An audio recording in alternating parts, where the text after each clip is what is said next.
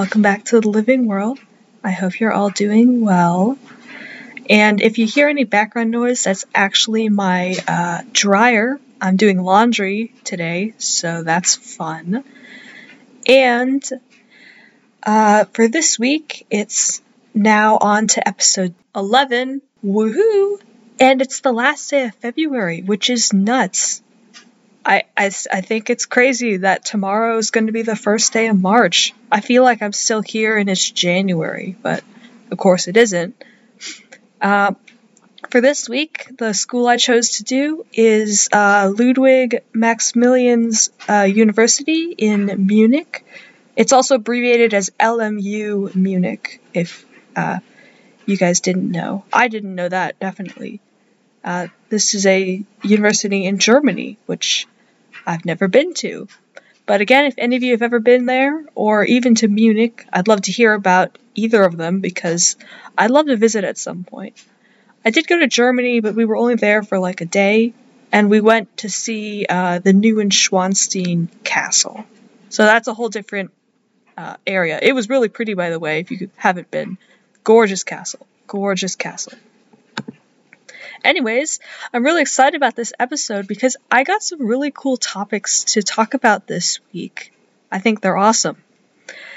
Uh, my first uh, article I'm going to talk about, because uh, clearly this week I don't have any interviews, but I'm hoping to get some more soon. Anyways, the first topic I'm going to cover for this week is about sponges. And funnily enough, I just learned about sponges this week in my biology class and they're pretty cool little buddies. And this specific article that I am going to later discuss is about using sponges as biomonitors for micropollutants, which is really cool. And I'm just going to go into a bit of information now about sponges because they're pretty new to me, and I'm sure they're pretty new to all of you guys. There are about 5,000 different species of sponges, and about 150 of these species are freshwater sponges. And sponges are actually animals, so they're not they're not plants, which for some reason I thought they were plants, but they're animals. Uh, and what's different about them compared to normal animals is they're referred to as basal animals. And this means sponges are a type of animal that lack tissues. Now, I just learned about this in my biology class, and that uh, quote I just said is from my biology class. And uh, while sponges don't have their own formal tissues, so this can include like muscles or skin. They don't have any of that. What's interesting about sponges is if you break them apart into their own individual cell, if you send one sponge cell and put it onto like a rock so it grows, this one cell can grow to eventually become its own individual sponge. And that's the cool part that I found about sponges. That that's pretty cool. I didn't know that you have one cell and that can grow to be a whole new organism.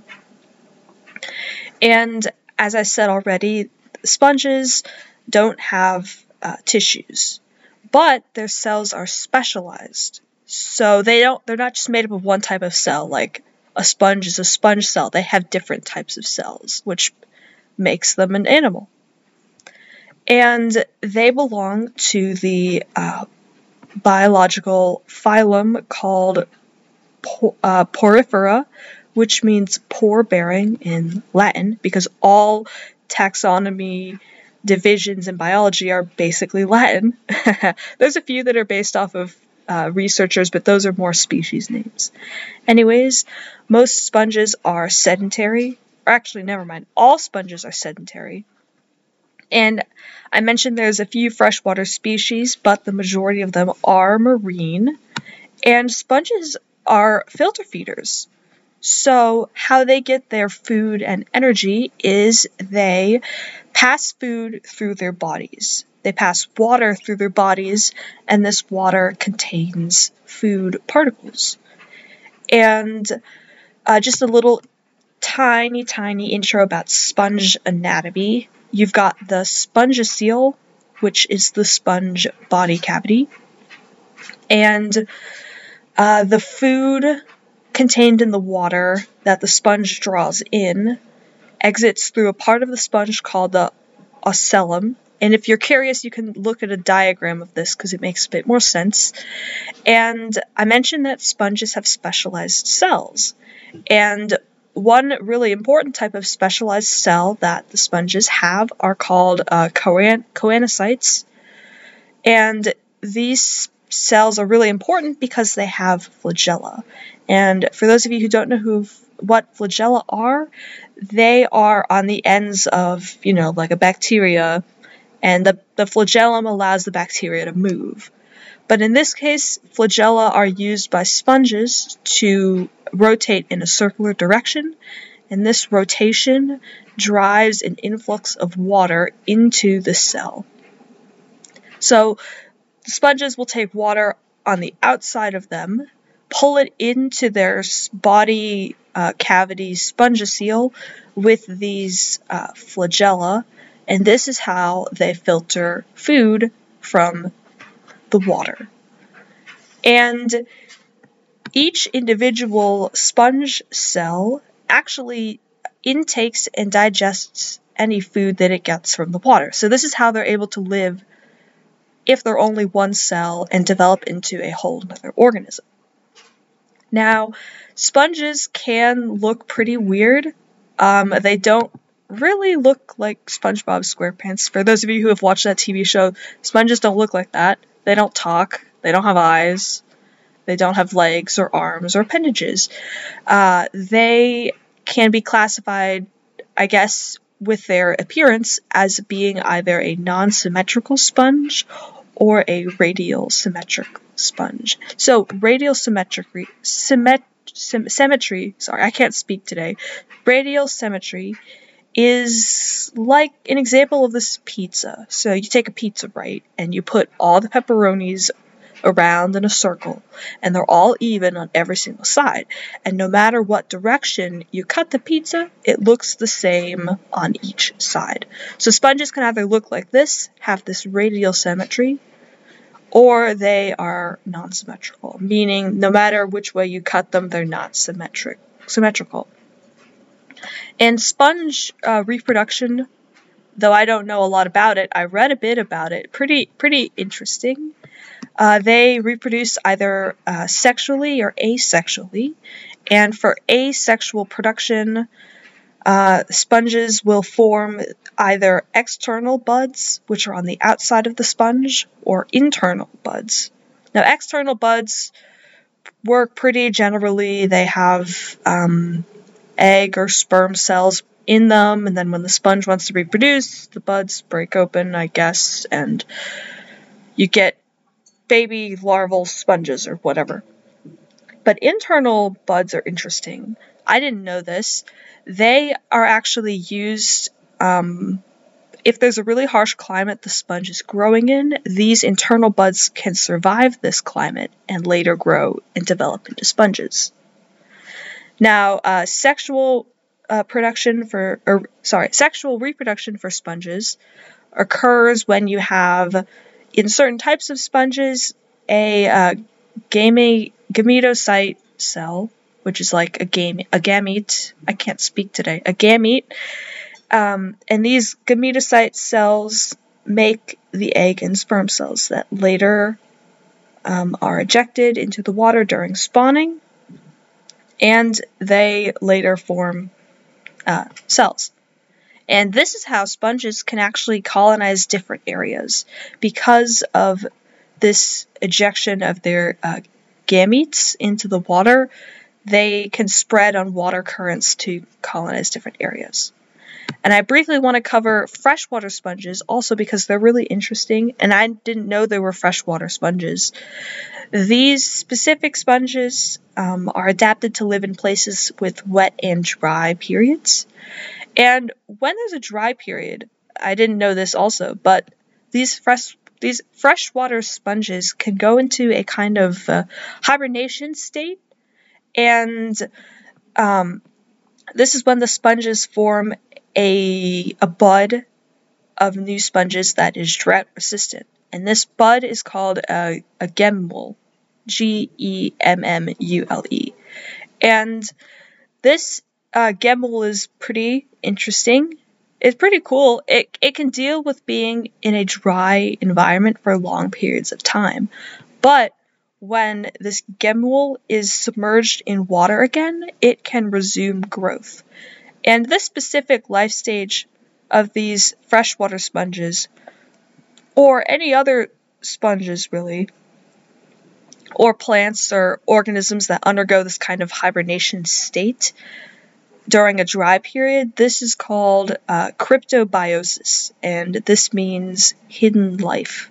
Again, in Latin, because everything in biology is pretty heavily related to Latin. And overall, sponges, like both sponges, both the freshwater and the marine sponges, they can also be involved in symbiotic relationships. Now, the sponges themselves don't normally benefit, but when they're used by other organisms in the relationship, they're not damaged either, which is good.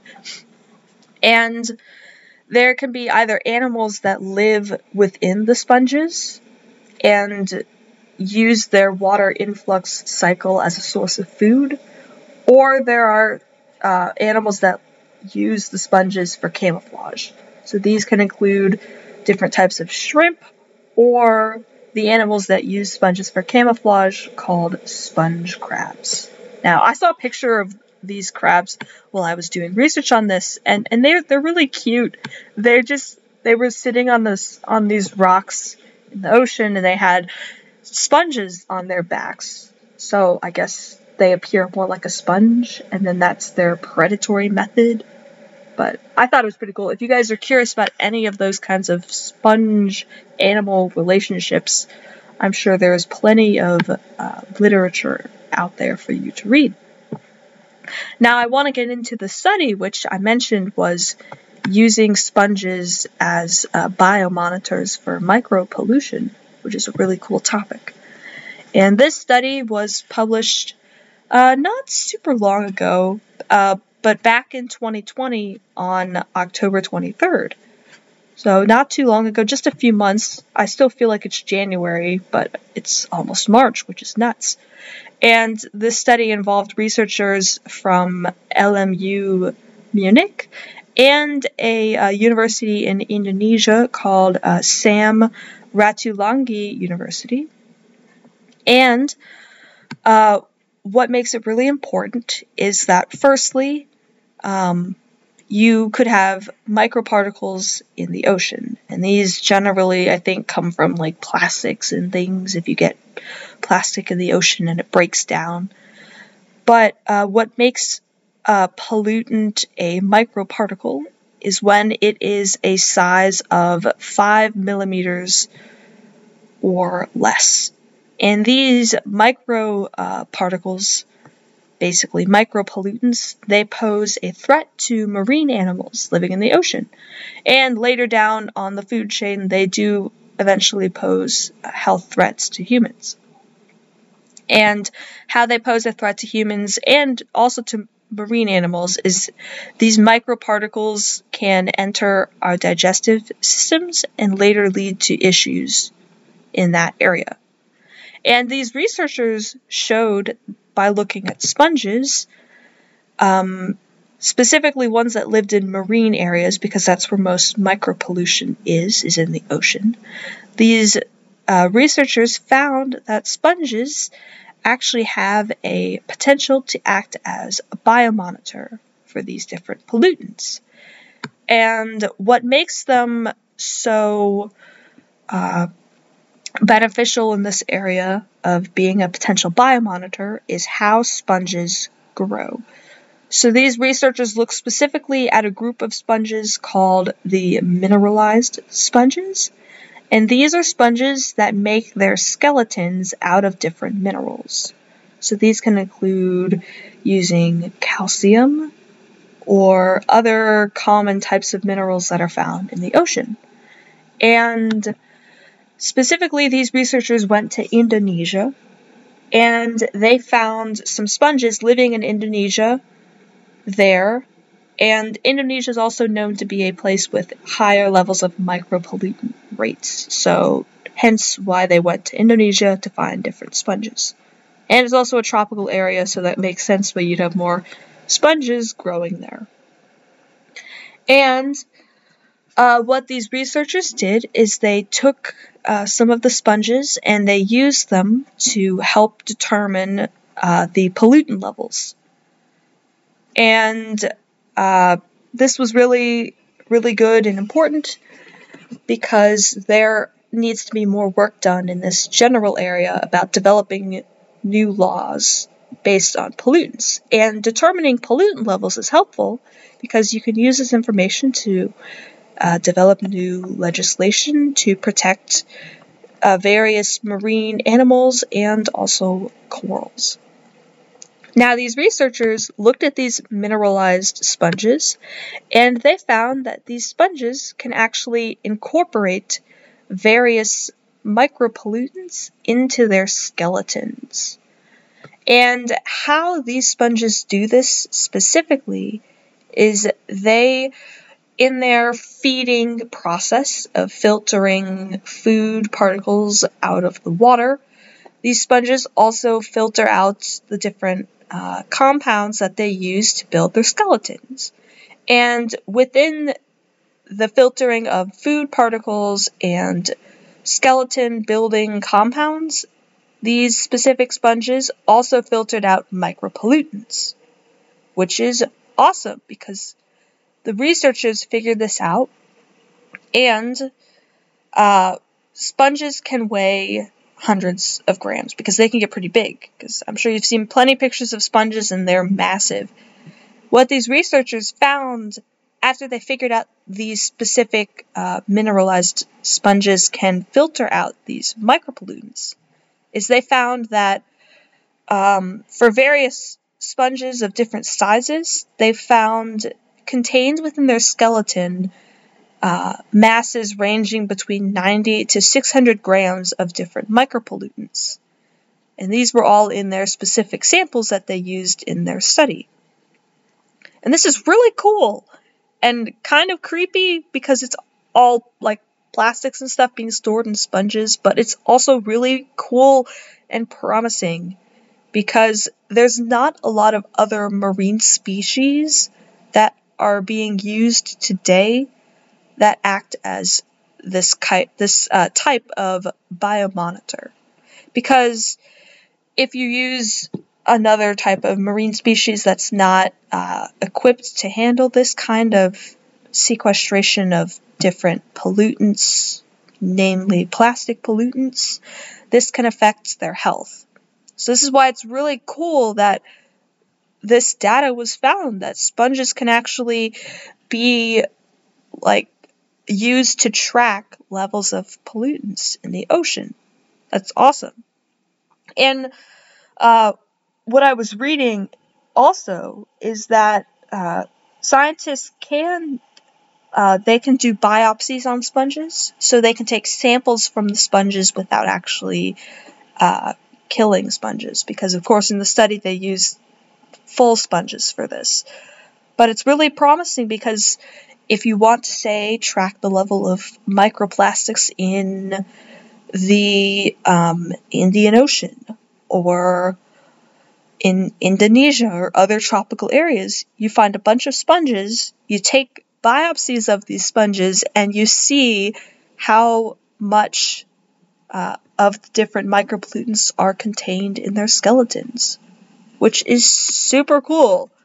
Uh, I I, I hope that in the future maybe we can find some more marine species or even animals that live in rivers that can do this similar thing because that'd be great if we could have a way to track worldwide all these different pollutants to see where they most accumulate and how they travel around the world. It's a great start and pretty promising for some future work with this kind of area for those of you who maybe are doing marine biology or chemistry or areas like that, this could be a field you get into maybe one day. I mean, I, sh- I sure would like to get involved. It's pretty cool. Pretty cool. Uh, my next article I'm going to discuss is a bit different from sponges. Uh, it's about uh, how cells move, and researchers at LMU Munich uh, developed this mathematical formula to help better predict how they move. And before I go into their study, because you're all probably like, what? Cells move? How do they move? I, I feel like I should cover that stuff before I go into talking about an article. Because I definitely had a vague idea, like I knew cells move, but I didn't know how.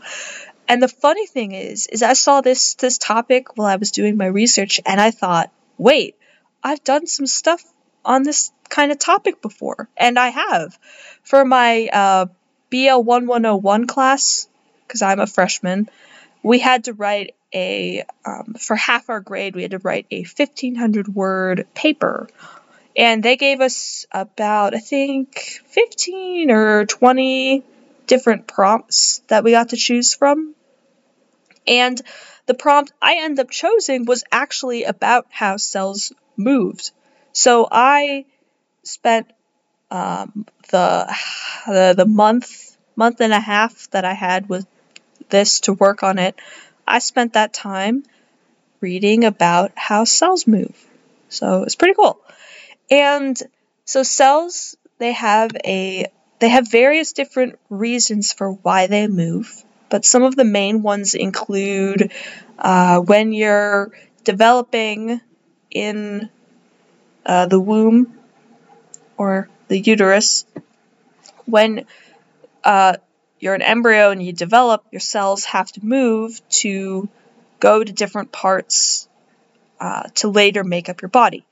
And this overall is termed embryonic development. So cells can move during this stage of life, and for this reason, uh, there's also immune cells, which I know you guys all know of. They move in the body, and this is when they're either, you know, like they're attacking a pathogen, and you've got the macrophage that eats the pathogens and kills them. And you've got immune cells that, along with attacking different pathogens, they move around your body to help heal wounds. So, say you get like a splinter in your hand and you have a bunch of blood, you've got your immune cells that come in to kill the pathogens and come from different parts of your body to help heal the wound.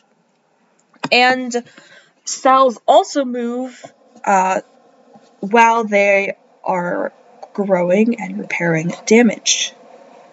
And I already mentioned that I wrote a whole paper on this. I'm not going to go into it because it is like just under 1500 words.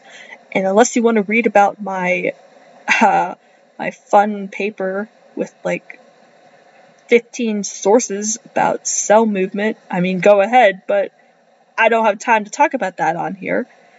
Uh, but generally, uh, cell movement can also be called cell motility or cell crawling. And I know there's a bunch of different terms for this. And basically, what cell movement is, is you have a cell, and the cell has uh, these adhesion uh, points or adhe- adhes- ad- adhesors on it, and it uses these to latch on to its surroundings and surrounding surfaces. And the cell will hook down these adhesions onto the surface, and it will stretch out. It will stretch itself out, and what it'll stretch itself off to a certain point that it eventually needs to lift up uh, its back end. And this is how the cell moves. It moves based off of friction. It gets traction by holding on to different surfaces in the body. These include either different bodily tissues um, or something called the extracellular matrix, which is these different uh, components and substances that various cells secrete in the body to basically communicate with each other. You can you can look that up later. And cells will move off of this or different tissues. And I mentioned that cells move based off of friction, and this is a ongoing process uh, that requires uh, continuing extension and retraction of the cellular membrane. And the cell needs to keep doing this so it kind of forms a rolling shape. So you've got the cell that moves and extends and retracts, and it uses friction and it rolls and rolls and rolls wherever it needs to go. There are plenty of videos on this. It makes a, lot more sense than how I'm explaining it, but it's really cool. And the cell needs to keep doing this rolling motion if it wants to keep moving. If a cell uh, doesn't move anymore, it'll flatten out and stay still. And again, this momentum and friction force is vital to cell movement. But you all must be wondering how does a cell decide it's going to move? What makes a cell move? Like, what causes it physically to move? And I should have mentioned this a little earlier, but what determines if a cell moves, this is mainly, um, so you're a cell, right? You're sitting in the body and you're just hanging out. If you receive various signals, these signals will uh, get received into the cell, and these are what determines if the cell moves or not. So signals can either be received from the host itself, meaning uh, you have in your body, your brain, or uh, other things send signals to the cell. This is one way. Cells can also be signaled to move from different things in their environments. And uh, the main other ways include various chemical signals that a cell may receive. These chemical signals are called chemoattractants. Cells can also be signaled to move via physical and electrical signals. And again, this whole process is really complicated, and I've just been trying to kind of generally cover it. But the basics of what you need to know are cells move um, after they receive various signals, and they move based off of friction. And again, if you guys are curious, you can watch plenty of videos on this and do some reading. And if, again, if if you you're like, oh, you wrote a paper on this, Julia? Can I read your paper? Uh, sure. I mean, I have to check and see if that's all right, but I guess I could send a copy of my paper if you want to read it. If you if you want.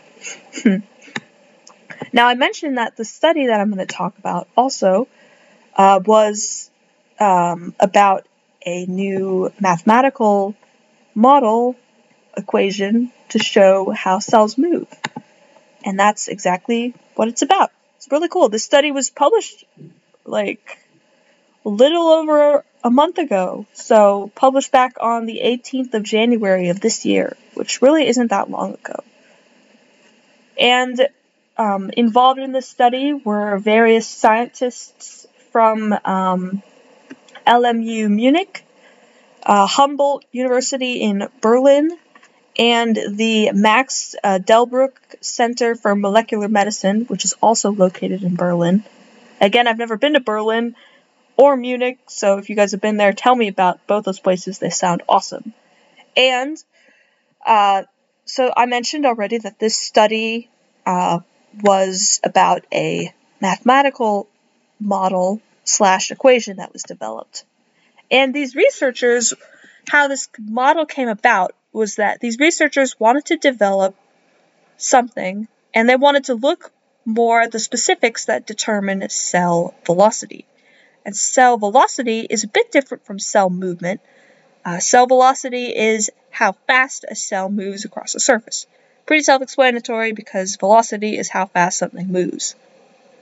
And in this specific study, these researchers used cancer cells because as we know, cancer cells move around the body, they grow, they develop, and they move around the body when they metastasize, meaning spread to different parts of the body. And in this study, these researchers looked at about 15,000 individual cancer cells. And they wanted to see uh, how different surfaces affect their movement velocity. And how these researchers did this is that they used these small, narrow lanes coated with various uh, sticky surfaces. And by doing this, they, these researchers tried to mimic different body surfaces to see how these cancer cells responded to them, to see if they would go faster or slower or a mixture of both. And I mentioned they worked on developing a mathematical equation, and they did. This equation that they worked on was developed to try and encapsulate all of the different factors that impact cell movement. So not they didn't focus on just one thing. They tried to make a, a general equation. Uh, they tried to, to they, they tried to create a general equation uh, about cell movement. And what these researchers found is that uh, various uh, cell movement speeds, velocities, they depend on the type of friction that the cell goes against.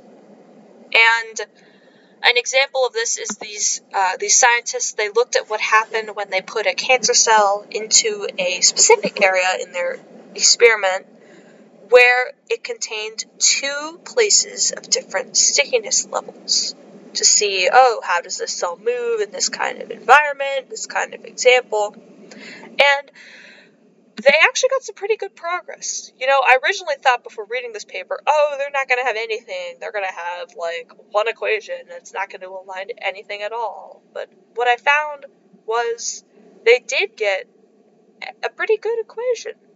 And these scientists found that their mathematical model um, did match up pretty well to uh, their data.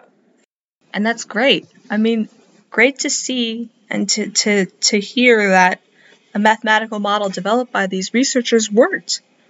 And what what was mentioned in the in the article about this paper that I read actually was they compared their model to data that was found uh, that had been found for over the span of like 30 years, right?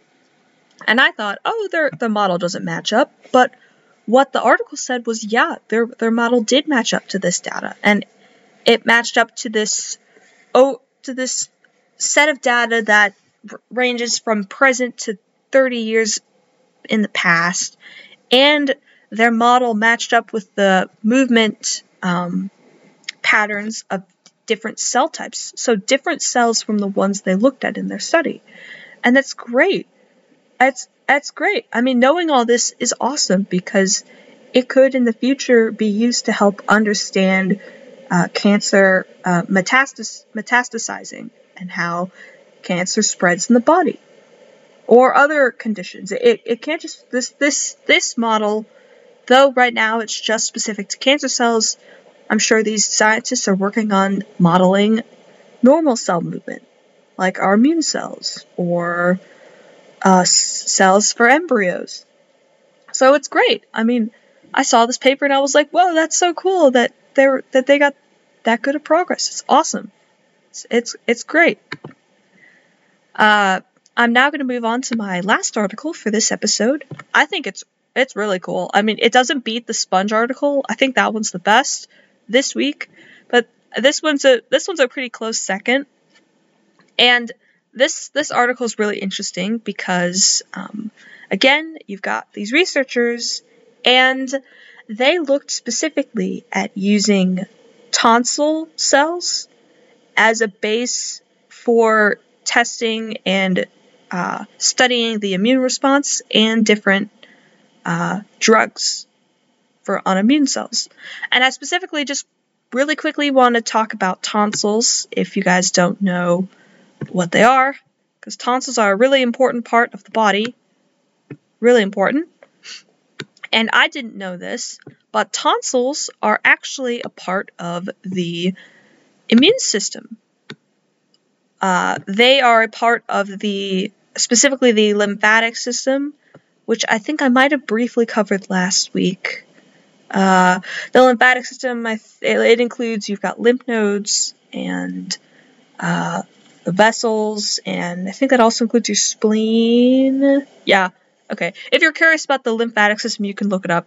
But that's just me going off my memory of the immune system. And there are actually three different groups of tonsils. I thought, oh, you've got two tonsils in the back of your throat. No, you've got more than that. So I, I, I just said that there's three groups of tonsils. Yes. You've got uh, pharyngeal tonsils, which are located up in your uh, nasal cavity. So these are more up in your nose. You've got palatine tonsils, which are located in the back of your throat. And you've got lingual tonsils, which are located um, on, on the back of your tongue, pretty much. And tonsils uh, are clumps of cells that, um, as I mentioned, are in your the back of your throat, the back of your tongue, and the nasal cavity. And these clumps of cells lay under mucous membranes in your mouth and your nose. And mucous membranes um, I think I mentioned them last week, but if you didn't listen to last week's episode, mucous membranes are used in your body, they're secreted, and they catch um, airborne particles that come in through your mouth and nose. And I mentioned that these tonsils lay underneath these mucous membranes. And what's important about tonsils is I already mentioned they're part of the lymphatic system. Now, what makes them an important player in the lymphatic system is tonsils actually contain immune cells. And why tonsils contain immune cells is because of their location. I mentioned they're located in your mouth and nose. So they contain these immune cells to help fight off any pathogens that might enter through your mouth and nose. Now, tonsils on their own have a great role to play. Great, great role. But they can prove an issue. And there's a few different reasons as to as to, to how and as to why they can prove an issue and why some people later get their tonsils removed. So one reason why tonsils can prove a bit problematic is if uh, number one, if tonsils get inflamed. So if tonsils get inflamed enough that they swell, they uh, can interfere with your breathing. Now, this is ma- this mainly applies to pharyngeal tonsils, which I mentioned are located in your nasal cavity.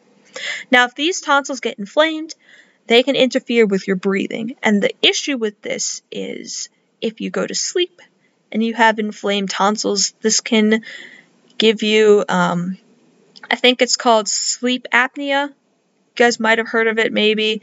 Uh, it causes issues when you're sleeping, you can't get enough air into your lungs, blah, blah, blah. And this is one of the reasons why your tonsils could be removed if they swell and you can't breathe. And specifically, the swelling of tonsils is called tonsillitis. So if you want to look at that later, it's called tonsillitis. Cool stuff. Well, I don't want to get it, but cool stuff, anyways. Uh, now, another reason why you could have your tonsils removed is um, if you repeatedly get numerous bacterial or viral infections, specifically in your tonsils, and excuse me, excuse me, uh, and this happens that um, if you have numerous bacterial or viral infections, so this is when they happen five to seven times a year, and this um, occurrence of getting your tonsils removed most generally happens between the ages of four to seven. It's really uncommon to get your tonsils out after about um, age 15. Um, but if any of these kinds of situations, either uh, inflammation or infection, they get bad enough, people will have their tonsils removed. And this procedure is called a tonsillectomy. And I just saw on Facebook the other day one of my friends who I knew in elementary schools. She's now She's, I think, a few years older than me, but she just got her tonsils out.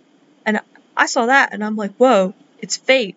I just did an episode on tonsils as one of my topics, and my friend gets her tonsils out in the same span of a few days. That's pretty crazy. I saw that and I was like, whoa, crazy. And she's not she's not young, she's my age. That's crazy.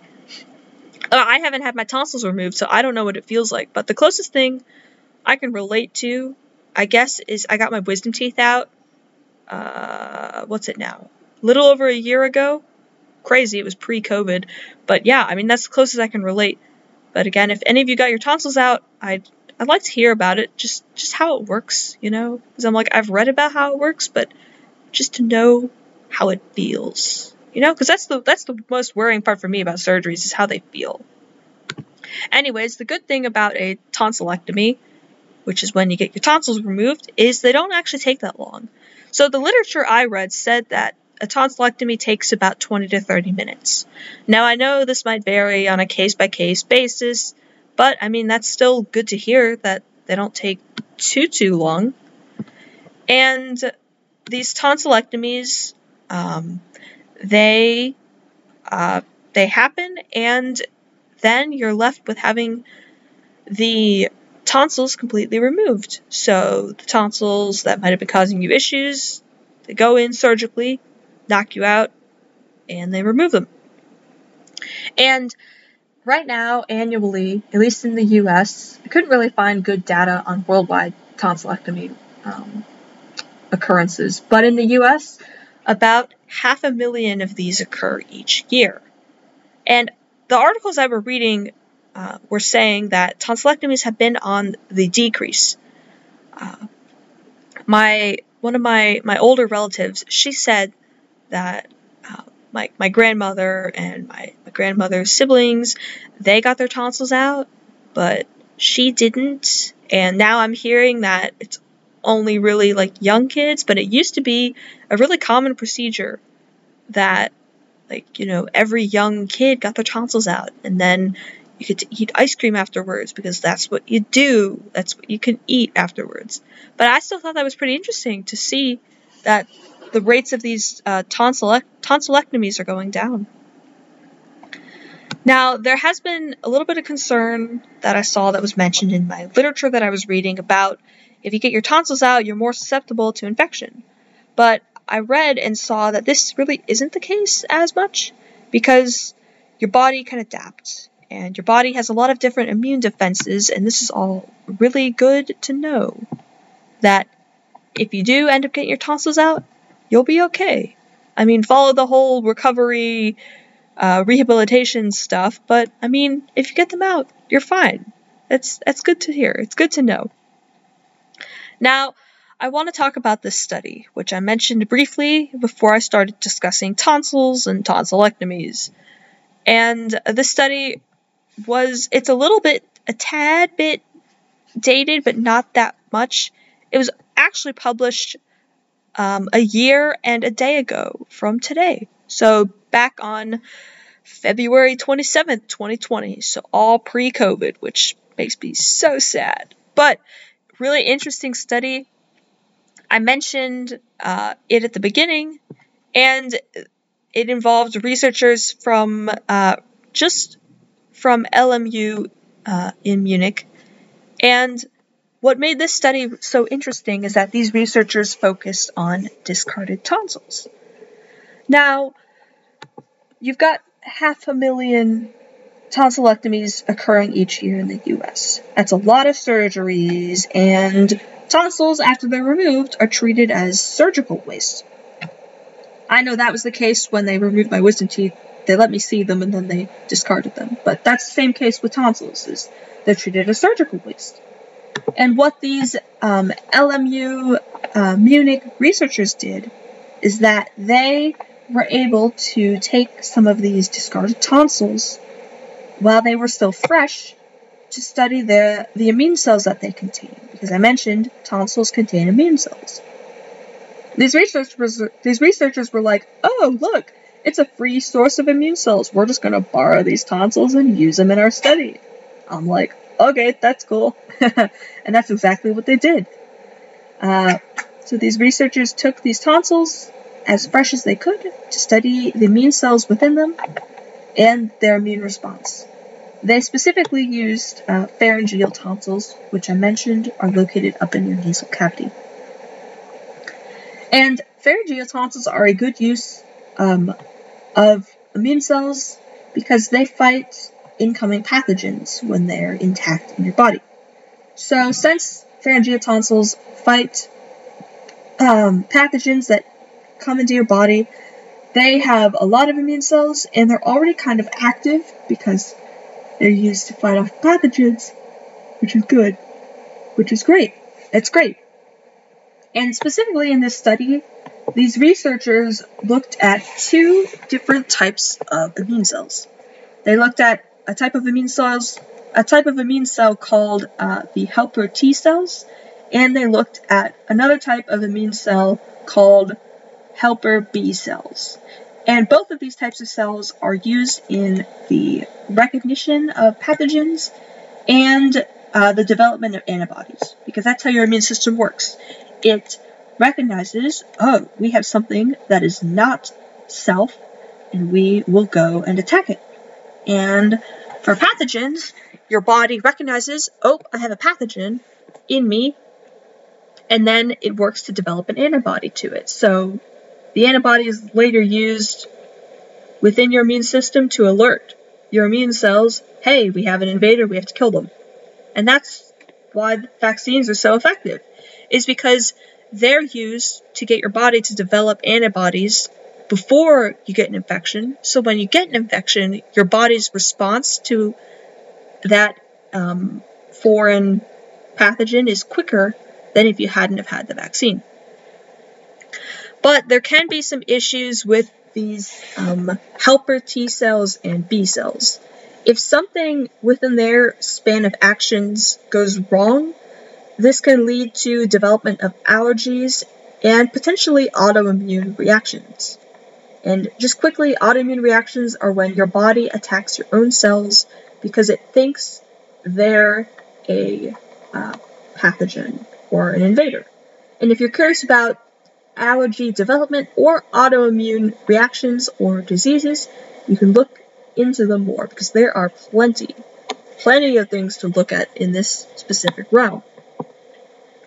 And so these researchers studied these specific uh, methods that what happened in these tonsil immune cells, and they developed a uh, series of steps to keep these immune cells alive in culture.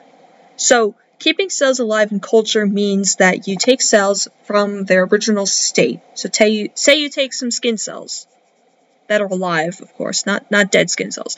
You take some live skin cells, right? And growing them in culture means that you grow them in a petri dish. So this is growing them uh, not within a living system. You're just growing them on a petri dish, and that's how it goes. So these these researchers developed a method to grow these pharyngeal immune cells on a petri dish.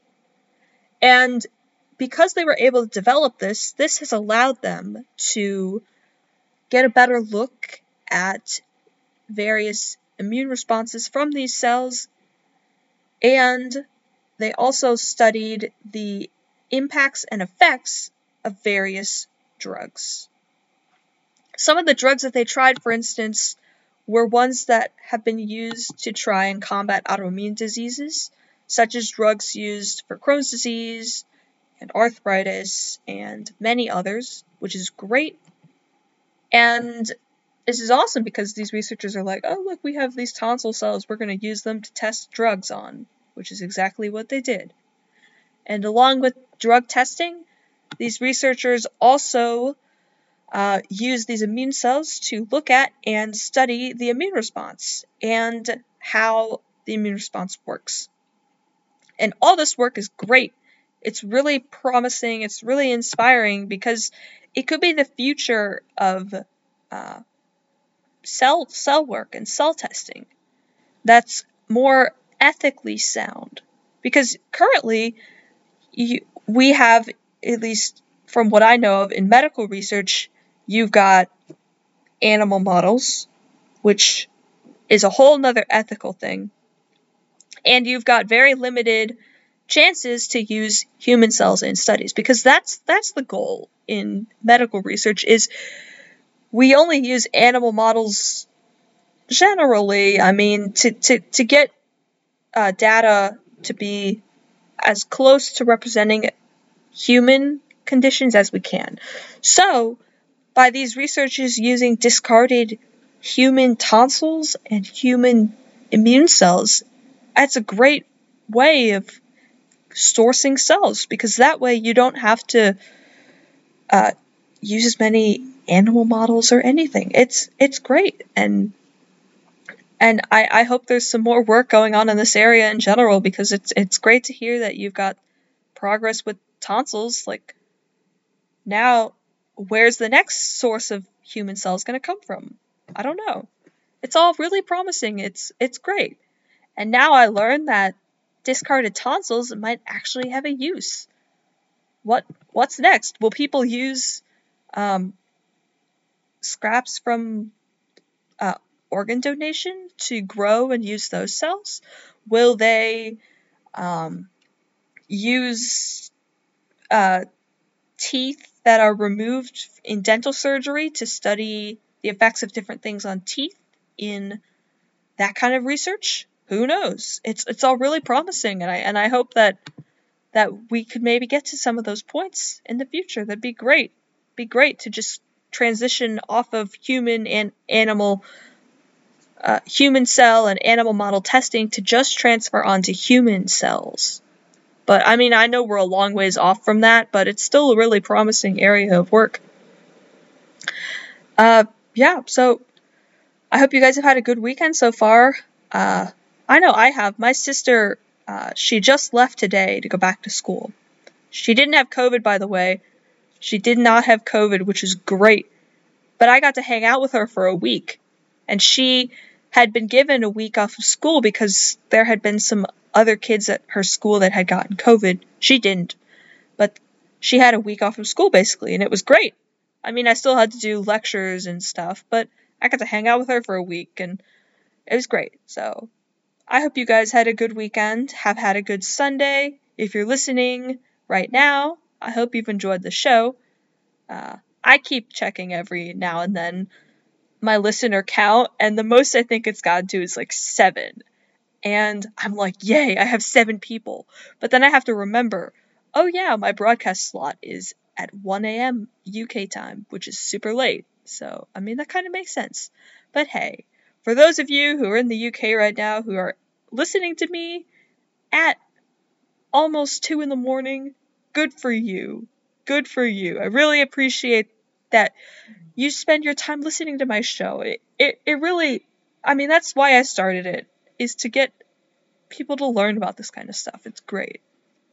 But I hope you guys have enjoyed so far and have enjoyed all these cool studies going on at LMU in Munich. It's pretty cool. I think it's great. And I'll see you all next week for another episode of The Living World. Hope you guys have a good rest of your weekend.